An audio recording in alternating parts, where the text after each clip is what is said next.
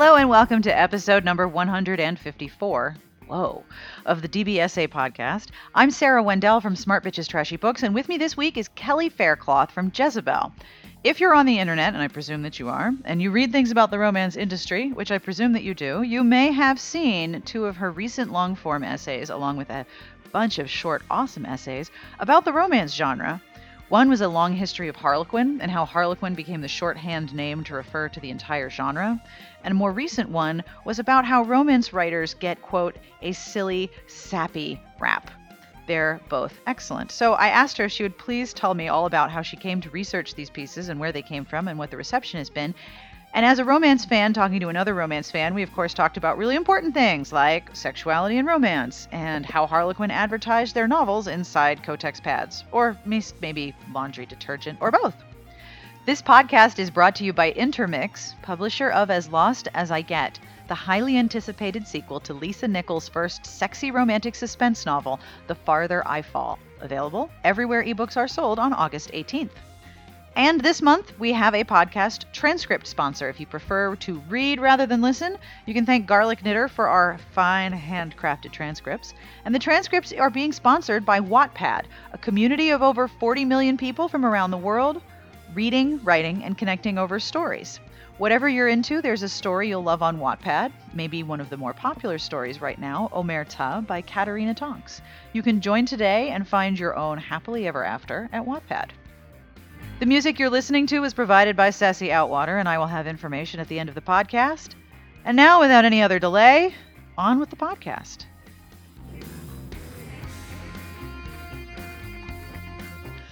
All right, so let's do this because I am so excited to talk to you. You have no idea. this is going to be so, it's not like I haven't talked to you before, but I'm like, this is going to be so fun. So, you know, no pressure. There's only like three or four questions that involve math. So, would you please introduce yourself and tell the lovely people who are listening what awesome things that you do? So, um, my name is Kelly Faircloth, and I write for Jezebel. Um, I I sort of handle a lot of the stuff on our history subsite, Pictorial, and I also write a lot about um, romance novels. Yeah, yes, we've we've noticed. um, yeah, yeah, it's fun because it, it, it ends up sort of being a you know a fun way into that particular topic you know if, if you sort of you know you do a lot of, of like writing about history and stuff it, it, it's sort of a fun angle on the topic of romance i think. Yeah for romance fans it's a little weird to see actual journalism practiced about the genre. We're a little freaked out by you we're we're a little weirded out but then you post something and it's like this is the greatest thing ever! Like your long form history of harlequin and why everyone refers to romances as harlequin. And then the recent piece where you talked about why romance writers have such a crappy rep and have to deal with so much stigma. What made you choose those those two topics?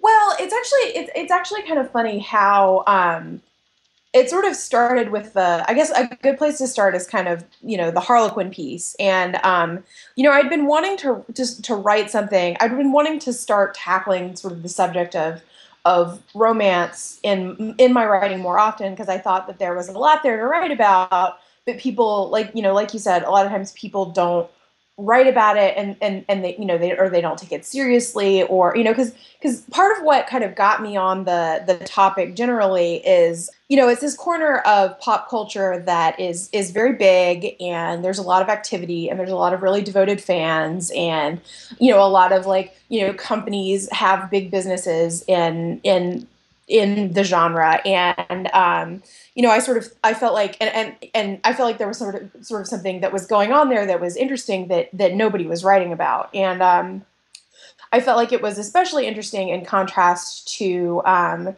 comic books get written about a lot and they get written about very seriously and there's sort of a cultural consensus that there's something that that's that there's good stories being told there and it's interesting and you know a lot of that is driven by huge blockbuster movies but like people sort of you know people sort of have a, a, a different approach to that or, or like the way you know like Game of Thrones gets written about very seriously by a lot of people, and you know companies that that do like you know long essays about like international politics, they'll write about Game of Thrones in kind of a fun way. Well, they'll you know they'll write about like what's the economics of the world of Game of Thrones and and you know and and like what are the political choices being made in Game of Thrones and and you know I love Game of Thrones, but like I don't necessarily see it as being intrinsically more serious than than you know popular romance novels. Um, so I felt like you know there was a lot of places where people were sort of writing you know in an entertaining and interesting way about other genre stuff and and there was nobody doing it about romance. And i mean that's like one of the main things i read. I read i read nonfiction history and i read i read romance novels. And i think part of the reason that that a lot of the coverage is sort of you know uninformed is because pe- people who go into journalism a lot of times they read like science fiction or fantasy. A lot of them don't you know aren't as familiar with the romance genre. So you know there's so there's like nobody who sort of has you know people don't necessarily have the the passion for it. Um, and I think it requires a certain level of passion to write about it in a, in a way that's informed because there's so much, there's just so much romance out there. So you kind of have to have done some reading on it. So I went to my editor and, and I was like, you know, I want to do something on this. And I sort of thought, like maybe I'll start going subgenre by subgenre because you know this the, it, it's sort of an interesting way to look at it. Like you know, sort of the secretary boss comes up at the same time as like women are getting into the workplace in the 80s and, you know, gothics are around in the 50s and 60s and when, you know, the condition of women is very different. And, you know, I thought about maybe that would be an interesting way into the topic. But I, I started writing these Outlander recaps. And um, one of the things that people would, would comment is they'd be like, I don't understand why this is any different from a Harlequin romance novel. And everybody knows that term. And I was like, well, Harlequin doesn't do like traditionally Harlequin has not done historical romance. I mean, they've published some, but like con- like they like the stereotypical Harlequin romance novel is a category romance and it's contemporary. And I realized that basically everybody knows this term and nobody knows what the company actually does. So it's it's ubiquitous, like everybody, you know, hugely, you know, hugely popular, hugely well known. Nobody knows, like, uh, like not no. I mean, obviously readers know what it is, but there's a big information gap between um, you know what people know about it and what is actually happening there. So i actually kind of realized before i could write anything else about it i kind of had to like you know explain the wheel to everyone before i got into the finer points of mechanical engineering. Um, so I, that's kind of how that harlequin piece happened is you know I, I, I basically realized i couldn't i couldn't get into any of the deeper like any of the other stuff i wanted to talk about without just having a very basic like explainer for like like please don't call like please don't like, please stop conflating like the entire genre with one admittedly very important company but like that is not like they do such a specific thing and yes. nobody knows that you know? Even um, um even the article this past week in Newsweek about uh, For Such a Time by Kate Breslin, the image at the top of the article was of Harlequin and Harlequin has nothing to do with that book. Bethany House is not a subsidiary of Harlequin. And I and I asked the, the, the reporter about that, and he said, "Well, that was the only image in the Reuters database that was tagged as a romance genre." Yeah, I was like, "Well, that kind of proved Kelly's point." I mean, it does. It, it is interesting. It's it, very interesting writing about it because, like, I, I you know, I, I started, you know, I was going to work on this Harlequin thing, and it was it was actually really fun to write about, but it was an actual it was it was rewarding, but it was challenging because you know, you go to write about mystery and there's all these, you know, I feel like there's just been a lot more like books about books about on, on the genre, you know, like there's a lot more sort of cultural awareness of it. And yep. people have done all these, um, you know, people, people have done all, all, all, this writing about it and all these essays about it and just, and, you know, and, and there's just so much research that's been done. Whereas Harlequin, like I was actually, like sort of shocked at how few histories of the company there are and like a lot of them are out of print honestly I, I, actually sympathize with people who are sort of like you know beat reporters who are assigned to write about a story that's happening like like when you know the harper call like when harper collins acquired Harlequin. I, I mean, I actually do kind of like sympathize with people who, you know, there's like a sign to write something about this big publishing story, but they know nothing about the genre. And like, you know, they end up falling back on these stereotypes because like it actually is very hard to you know to like to to google up like you know what's the deal with harlequin romance and get a good explanation of it and that's part of why i you know i wrote that long article is because it's this it's this incredibly fascinating business story and you know there's just not a lot of you know in like people just you know there's just not a lot out there on it. Sort of gets at the sort of the you know the ins and outs of the you know the the company's history.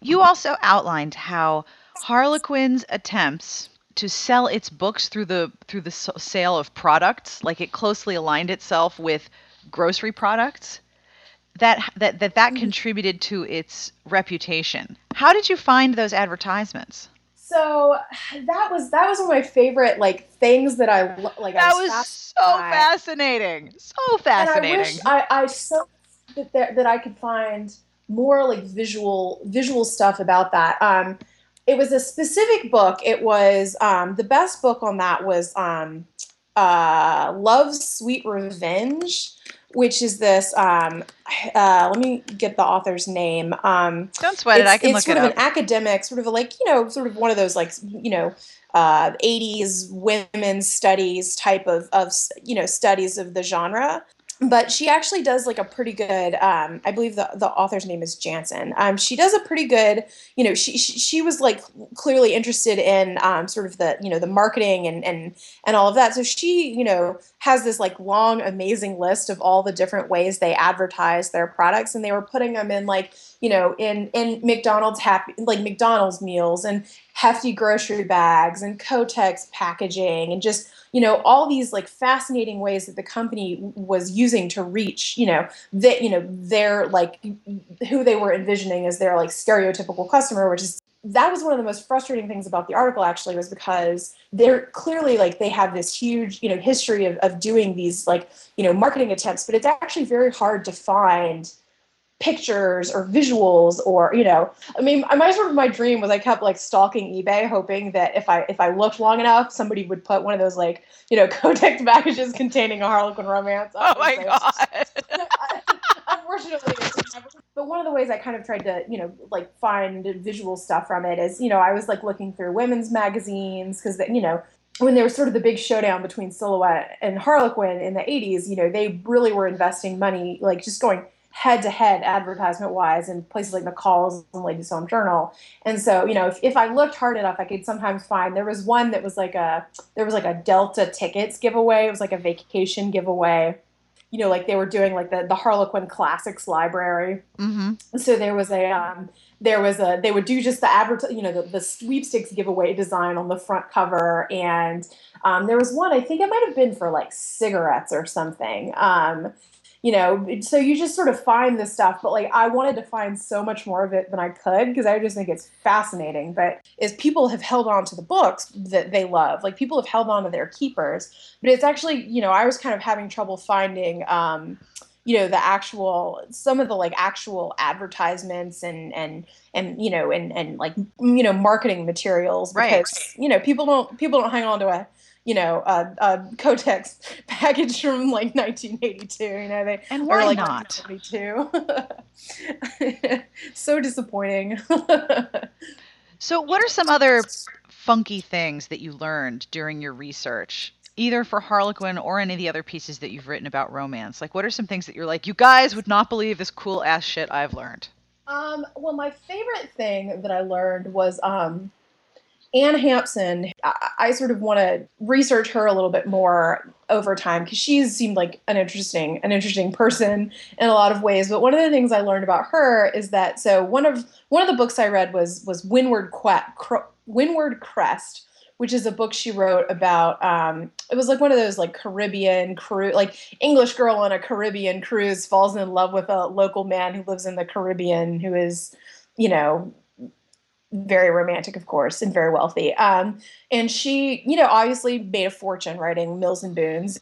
And um, she built herself a huge, nice house, and she named it Windward Crest, which was one of my favorite like stories about sort of like you know ladies like you know la- like ladies building you know lives for themselves with you know with with these you know writing Mills and Boons and writing Harlequins. I mean, I think that's that's like that's ex- you know that's exactly what I do. If I made a huge fortune writing these books, is I would you know build a huge house and like slap the name of one of my titles on it, which I just I just love that. Um, Hell yeah!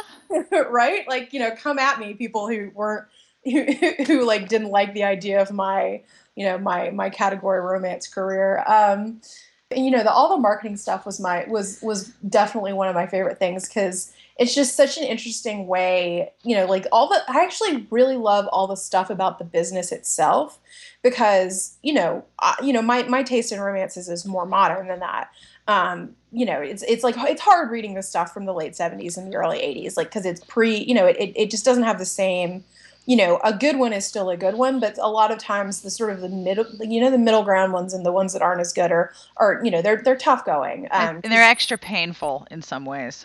Yeah, because you can like sort of see the modern romance starting to emerge, but you know, there's just the like the the dynamics are just very, you know, very very difficult um, to read sometimes. Um, but you know it, the, but just the way you know the way they were so dedicated to like getting their books in the hands of their readers and the way there's sometimes there's almost like a tension between between the company and the and the writers and the readers mm-hmm. writers in england at mills and boon are sort of doing things that are more you know like racier and you know they're sort of pushing the limits and you know they're thinking in terms of like you know they're like sort of developing these tropes and they're de- you know de- developing the genre and you know readers are saying oh we want more of this or we want more of that or like you know we're reading like the Kathleen Woodiwiss and you know we want more explicit stuff and and then you've kind of some in some ways got like all these you know these these these guys at the top who are who you know do sort of visualize it as this more like consumer packaged good style product um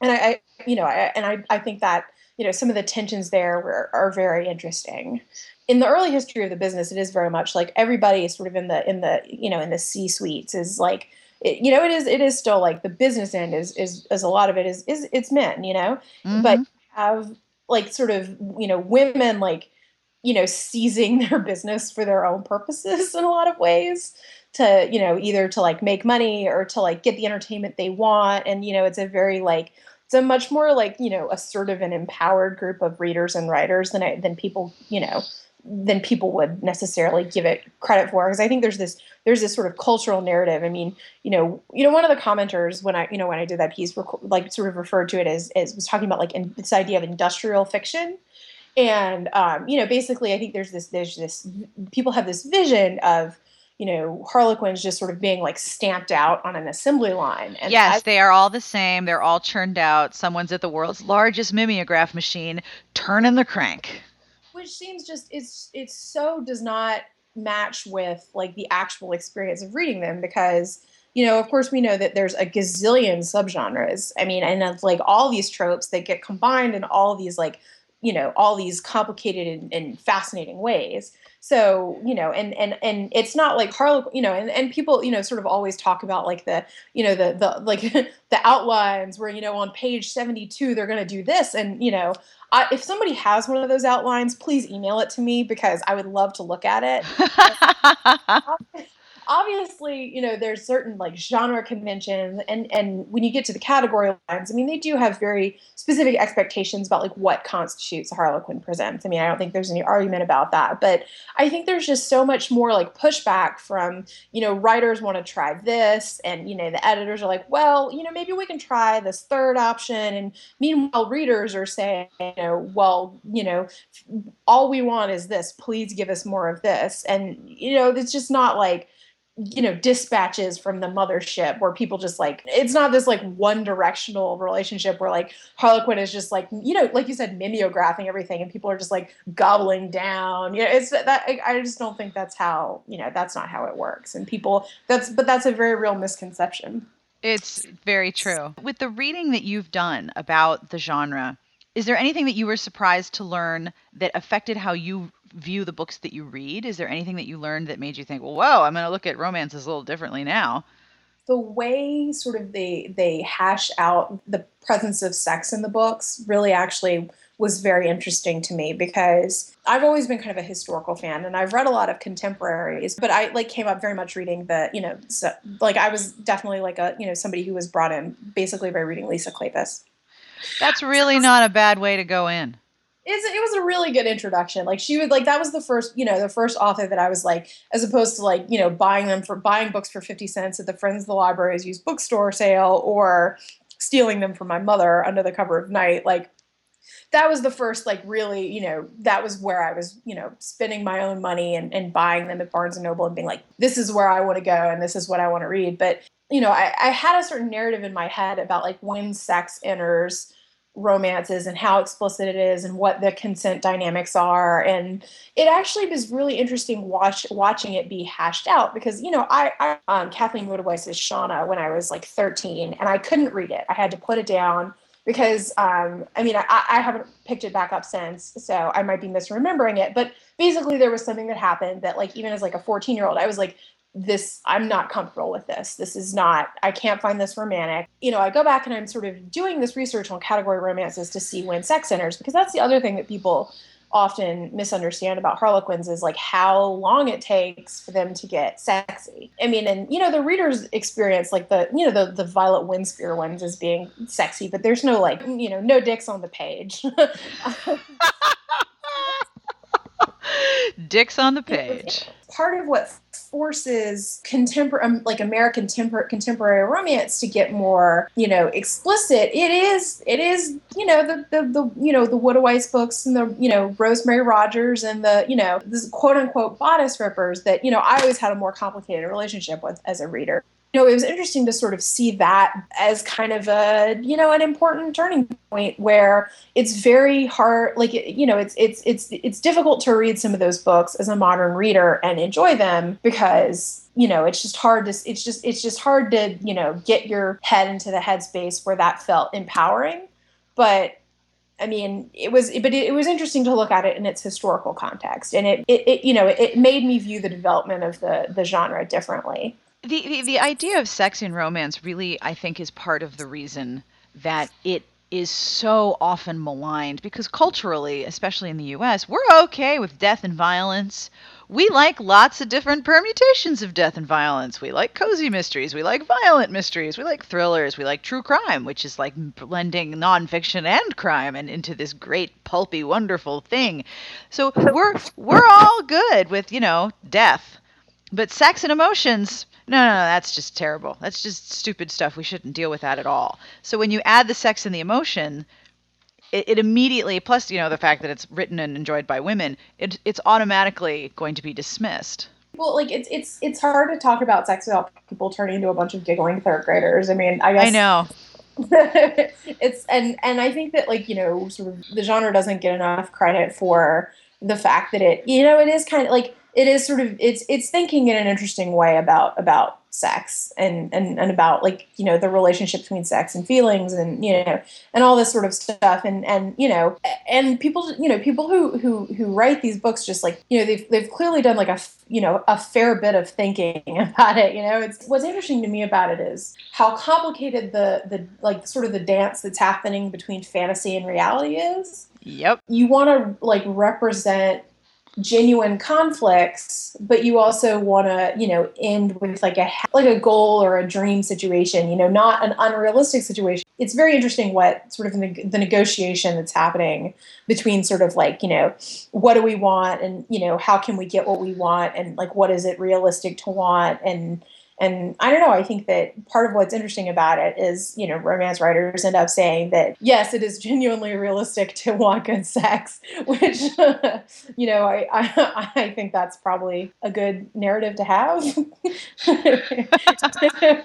there's this sort of common idea a lot of times people think it is a lot easier to like good healthy adult relationships and, and satisfying sexual relationships are a lot easier than people you know think they are like people people are like uh, you know this is this is a common you know a common rejoinder is like you know why don't people just communicate? And it's oh okay oh okay wow gee what a great solution. Like why didn't i think of just like talking it through? But like you know it's it's like the you know the, the, the fact of the matter is is that you know like a lot of our lives are spent sort of are spent communicating but like communicating is not always easy and these novels kind of speak to the fact that this stuff is hard and you know and and it's also people tend to think that like because we sort of live sort of post sexual revolution that it's easy for women to speak up and say, "Well, I want you to touch my vagina this way." And that's very like talk about unrealistic. Like I think it actually is often very difficult for for for women in,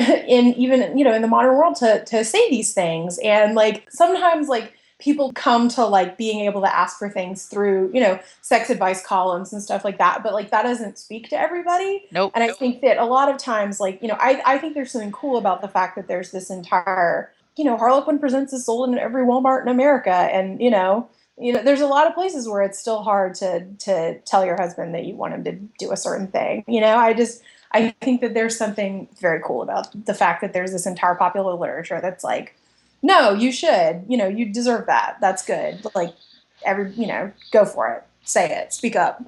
Plus there's also this um, cultural expectation that men should automatically know how to have sex and do it well and female orgasms can be really mysterious and tricky. And it's interesting to me that while there are some really ridiculous cliches about sex and romance, like the simultaneous orgasm, if they're not coming together, then they won't be staying together. It's like the, the, the, the subtext there. It's not even sub, it's just text.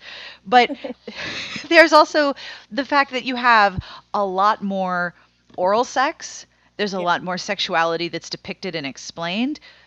And it's a it's a way of learning about sex through your own imagination and mm-hmm. being able to say, "Oh, like when you were reading Shanna, okay, that this is not no, this does not work for me." Whereas, "Oh, that does work for me. I can learn more about this interesting thing and possibly visit the cool shop with the tinted windows that, you know, I drive by every day and don't have the courage to go in. Now I want to go in because this sounds great." I know redheaded girl who reviews for me was very frank about the fact that when she first had sex, as she put it, two virgins plus unlubed condom equals not good times. she was convinced to try again because she'd been reading romance. She's like, I know it's supposed to be better than that. It's supposed to go on for like five pages. There's supposed to be waves and cresting, for God's sake. We got to, we have to figure this out. This is really important. I do think it's, it's interesting because I've had, you know, I've had this conversation with like people I know who, you know, are sort of open to the idea, like they're open to the idea that like they don't read romance, but they're open to the idea that like, yeah, that's a cool thing to be into. And the difference, people sort of do think a lot of times that romance is porn. And, and I'm like, no, no, no, no, no. Like, no and to me the like the the stereotypical like the pizza plot is the, is the way to, make, explain the difference. Like you know in porn the plot is just there to to make the sex happen. Whereas in romance like i do think that like the sex is sort of in the service of the story of the couple right? But that having been said i do think that it can be a very interesting way to sort of like basically try on ideas you know, you can sort of like, you know, like you can sort of, you know, go to the dressing room and decide whether or not you really think that burnt orange is your color, and and you can do that in, in you know, in the like you said, in the privacy of your own imagination. And I do think that that's valuable. You know, it's it's. I mean, it's and it's a lot more like it's it's a it's a vastly more friendly way to access it. It doesn't it doesn't have to have it to be good, even if looking at my Kindle would suggest otherwise. It's it's true. And plus, if you have you noticed that the sex scenes almost always take place from the female perspective? Yeah. Yeah. And, and even if like yeah, like yesterday I was reading um one of my favorite super violent comfort reads, which sounds like such a strange thing to say, but romance fans understand what I mean. I love Dragon Actually by G.A. Aiken. Mm-hmm. I don't know if you've read this. the The hero is a dragon shifter. They are super violent, campy fairy tale, sexy romances. The heroine is Annwyl or Annwyl the Bloody, and she has to she has to kill her brother in order for him to stop trying to kill her. And she's ferocious in battle and leads this huge rebellion of men. Um, and she gets rescued by this dragon who's sort of amused by her initially. Mm-hmm. But I'm reading this and there are several scenes where the sex scene will start out from his point of view and then make a switch. As soon as things get very, very physical, it switches to her point of view. And I'm trying to think when the last time I read a complete sex scene from the male point of view, and I cannot remember having read one in a romance. And it's interesting because you're so firmly located, forgive all of the puns in these statements. You're so you're so centrally located inside the heroine's perspective. As much as I dislike the theory because this isn't how I personally read, it gives some weight to the idea that readers who are reading romance are at times the heroine they're inserting themselves forgive me and as the heroine they're they're symbiotically merging with her that, that the heroine is their entree into the world of this romance. And that's not how i read. I like the characters to both be individuals and i don't wish to be part of either one. I like to i like to be super nosy and have omniscient knowledge of all of them because i'm really really nosy the idea though that the sex is always from the female point of view also underscores this idea that, you know, women are never told sex is okay. You're either told don't have it and don't want it. If you do want it, you're a slut. No one says generally to women, okay, so um, sex is totally normal and it's totally cool if you want some. And here's some information about how your body works. Here's all this information. And romance is the one place that consistently does that. I do think maybe there are some readers who, who do like you know to be in the in, in the heroine shoes, and I totally, you know totally.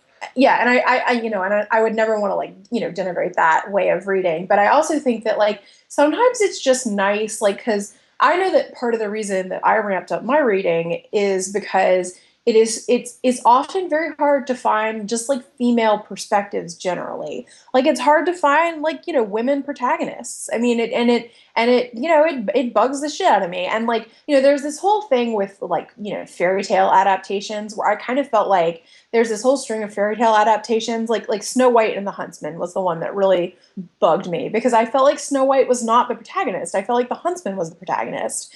And i was like what? We can't even have fairy tales like you know you got to put it like you got to make a like a dude the center of a fairy tale for crying out loud. Like i get very frustrated with like superhero movies because like i love blockbusters and i love you know i love science fiction and i love superhero movies but it just black widow is just like not the star of the avengers you know she just you know like it's like we have to have a cast of like how many before we can have a woman in there part of the team and it's just you know, it, it's so frustrating. So I think that part of it too is is this like hunger for stories told from a woman's perspective, up to and including like we want to see sex from that perspective, you know, because we don't. I mean, it's always like you know tits floating in the background, and you know. which is you know which is not to say that like you know you know ladies don't love tits but like it feels like a lot of times like every everything is for like a you know 14 year old boy and it's just like so refreshing to to to not have it be that way i think it's very true.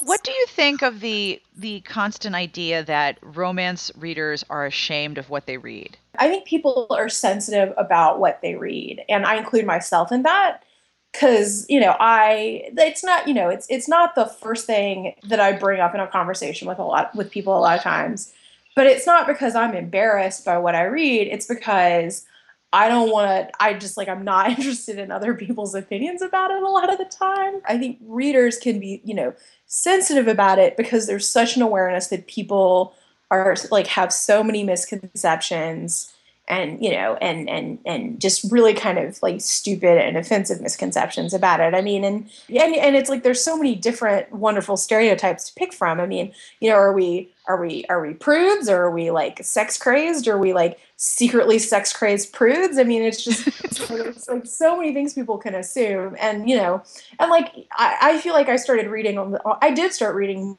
my kindle like more books on my kindle when that became an option. But that's partly because like I ride the city, I ride the subway in New York City, and you know who needs that? I've had that happen. It's not fun. I feel like it's not because people are necessarily like ashamed or embarrassed. It's just because people who aren't as who who don't have a, a good understanding of it make so many assumptions that I think people are are cautious about like who you know who they who they tell about it because like you know what you like you're going to be at a party and somebody's going to be like oh hmm, like people sort of see sometimes occasional reticence and they assume it's, it's shame. shame because we I guess we should be ashamed but like no actually I just I just don't want to hear your opinion about my reading. yes, that is my theory that I haven't met a romance reader who is ashamed because if we were ashamed actually ashamed we wouldn't do it. What we're tired of is being interrupted while we're reading by someone who wants to tell us how we should be ashamed and really we just want to read, so piss off. My last question for you What books have you been reading, romance or otherwise, that you recommend and have really enjoyed? Because you're on vacation right now, right? And I've totally interrupted your vacation like a total jerk jerkwad. well, it's really more of a working vacation. Um, let's see. I've kind of been trying a lot of my reading lately has been very like you know work oriented because you know I'm, I'm working on a couple of projects. So one thing i did this earlier this summer is i reread a bunch of mary stewart books and i thought that was really interesting. It was sort of interesting to read sort of a forerunner of modern romantic suspense. Yep. I mean, they're definitely from the 50s and 60s, and you know, occasionally you'll bump into something that makes you go, "Oh, oh God."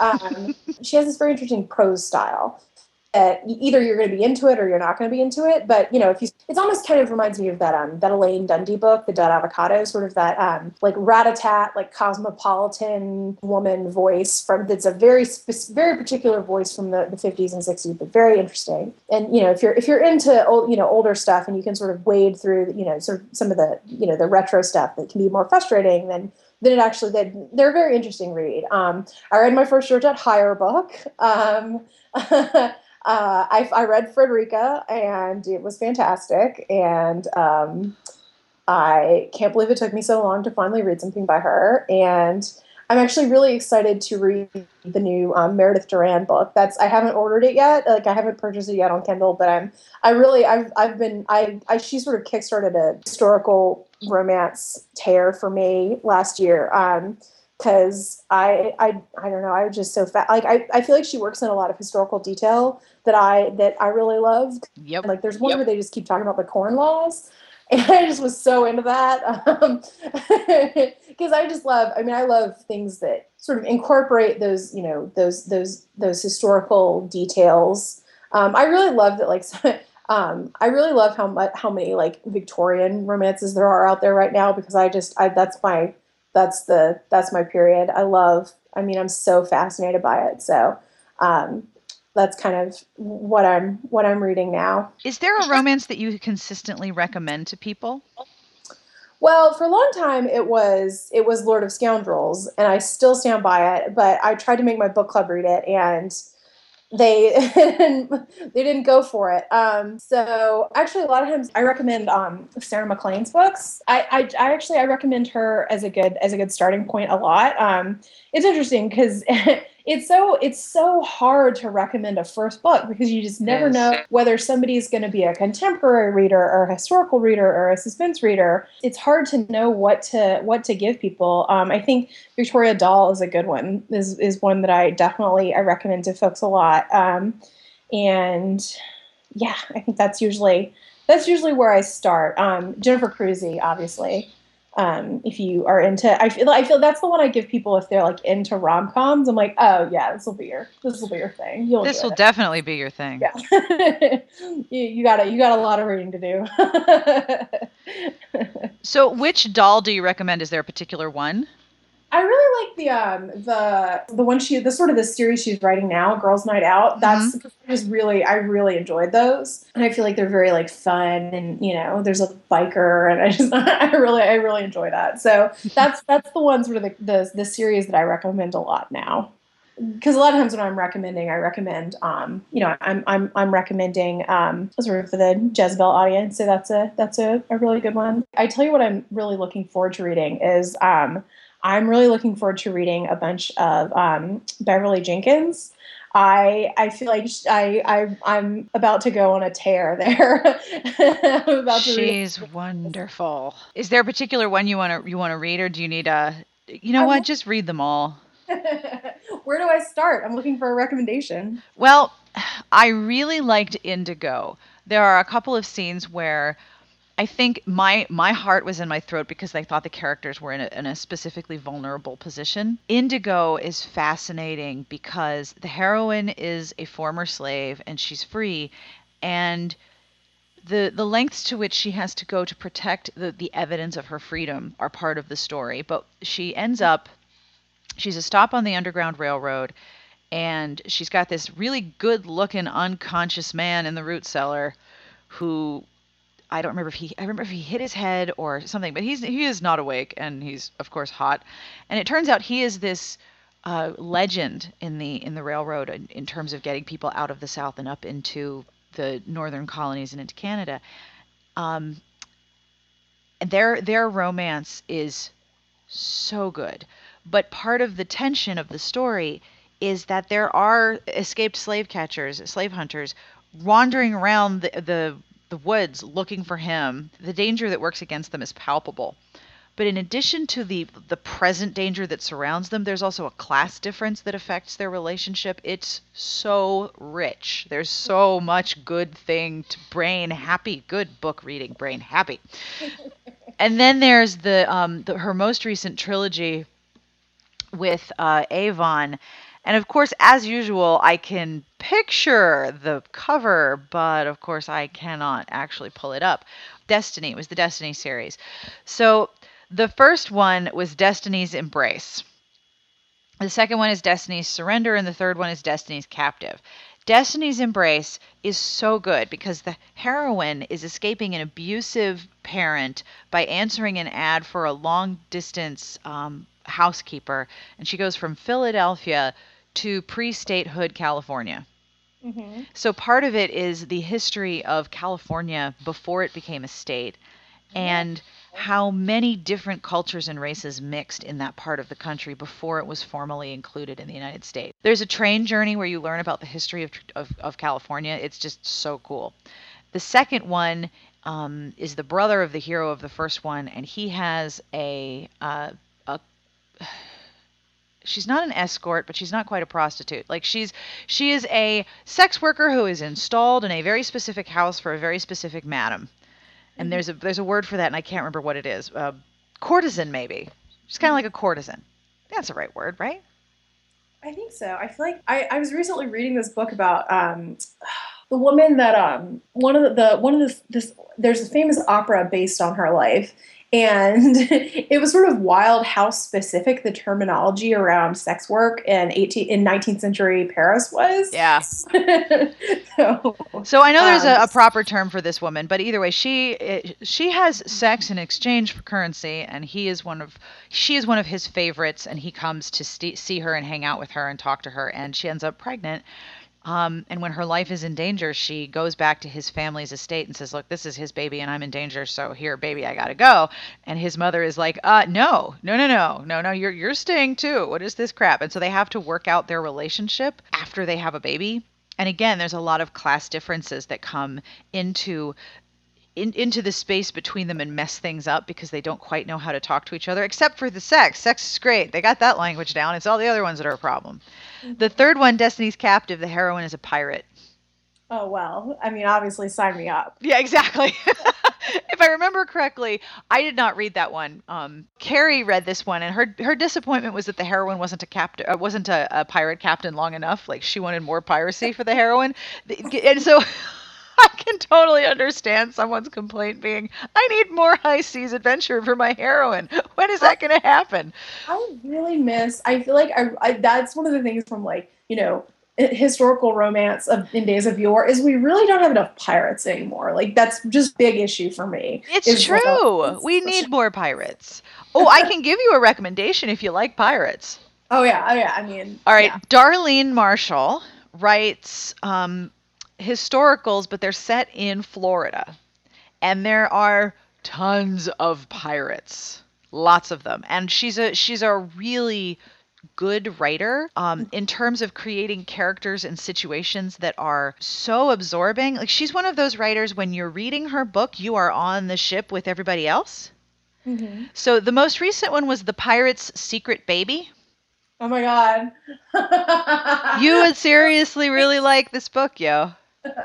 I love secret babies and I love pirates, so Yeah, this is this is made for you. Like this is if you are on vacation, I suggest you drop everything and read the the Pirate Secret Baby. I mean, that's probably exactly what I'm going to do for the rest of the day. yeah, well there you go. That's all you need. Plus the um the thing about Darlene's characters is that the heroines have a lot of agency and her heroines don't take any crap which I happen to love. Mm-hmm. But yeah, I think you would probably really like The Pirate's Secret Baby. It can be an adjustment to go from historical in Europe to historical in the States because, you know, when you're in the historical regency, for example, everything is super super fluffy and wonderful if you're in the the aristocracy, if you're among the nobility. Mm-hmm. Like there, there's you know somebody takes care of all of your messy problems. You just get dressed and go do things. With historical set in the states, it's a lot more gritty and real and you know, things are not fluffy and pretty, and there aren't a ton of servants to make life easy for everybody. Mm-hmm. So it's a, it's a slightly different kind of historical, but you would really like this one. That sounds that sounds great. I like that too. Like I like that. I feel like that's sort of a trend in historical romance now. Is people are you know sort of working like they're you know sort of taking a broader view of you know of what the world was. Like I mean, Courtney Milan obviously does this really successfully, where she looking at you know what what was going on outside of you know outside of the, the, the, ballrooms and and i just i feel like there's just there's there's just so much so many interesting things happening in that world that it's like i love it when you know that's part of the story i have a whole tag that i love called historical but not in a ballroom like I love this series. There's actually two historical series you might really like. Um, Julie-Anne Long's Pennyroyal Green series. It's small town historical, set in a small town in far away from London. And there are two major families, and some there is some aristocracy, but there's one where the romance is between the uh, the town vicar and a courtesan who inherits a house and moves to town. And of course, everyone is so scandalized that she's a courtesan, and he is terrifically attracted to her. His position as the vicar is is given to him by his family. He's a distant cousin of one of the powerful families, and so his job and his ability to you know have any kind of standard of living is in danger by his attraction to this woman because his community is like, uh, uh, no, no, Mr. Vicar, that's not okay. Yeah. And then and then Kate Noble also writes a lot of historical not in a ballroom. Like Summer of You is about a woman who really loves being the the center of attention in London and then she has to go back to her family's estate out in the country to take care of a relative and she's like this just sucks this is boring and it's really crappily boring. But she ends up meeting a hot guy and has a really fascinating sort of summer romance. So it's it's got all of these sort of contemporary-esque elements like the summer fling and the small town and the and the country setting where everyone knows your business and, and you can never really grow up because everyone still sees you as this young person. But then it's set in the in a historical time period where there are even more social constraints on the heroine. And then Noble also wrote one that took place in Regency Venice, and it was like it was like the best dessert I didn't know I wanted. See, I really, I, I really, I mean, my dream romance that I wish somebody would write is I really want, um, I really want to read historical romance that's like a sort of about like the the sort of the Habsburg intrigue. I'm so fascinated by all those tiny German states and their tiny, their you know, their their tiny courts and their tiny palaces. And I just, I really wish somebody would write that series for me because I am, I just, you know, I want, I want the Empress Sissy as a character. I just, I'm into that. I think one of the challenges for that is that Courtney Milan talks a lot about this. That in historicals that are in familiar time periods, the if you're a fan of historical regencies, the world building is already done. Yeah. You yeah. know, like I understand so much terminology of Regency romance land. Like I know what a phaeton looks like and I know about all these different dresses you wear and what you do at different times of the day and like I I understand that world because I've read so much of it. If you're moving readers to a different world in an historical era, you have to do a great deal more world building. That can that's a skill. That's not easy to do. Yeah. So if you're going to move people to small courts in Germany, there's going to be this incredible amount of world building. But yeah, I would I would totally read that. like, oh, I wish to know more. It's not the you know it's not the I, you know the widest you know probably you know the the there's there's a market for those of us who are interested in it, but it's not probably you know the it's not the not the most like large base of readers probably. No but the nice thing is that if you know that there are readers for a particular work um, there's a there's there are options to get that book into the hands of readers. Yeah yeah. We have a lot more options now. Yay! Thank you so much for doing this interview. This has been so much fun. Awesome awesome. Enjoy the rest of your vacation and please let me know what you think of pirate secret baby Oh, I will. I will. Thanks for having me on the podcast. Dude, anytime. If you have things you want to talk about or you're working on like new long form articles or you've learned some weird ass shit, please email me. I would love to hear about it. Well, I I mean, I really think that as a result of this conversation, I'm going to get a bunch of emails from your readers being like, "Here's a picture of a bag of hefty trash bags with a Harlequin presents in it from 1982." So, if that happens, I am totally excited. I think that probably the odds of that are not huge, but you never know. These are good, so you never know. I mean, I've lived in old houses, and when I've done like minor construction, like taking off of the wall of uh, shelves in a closet, I have found some funky stuff. So, hey, you never know. And that is all for this week's episode. I want to thank Kelly for taking time out of her vacation, working vacation, but still vacation, to hang out and talk romance novels.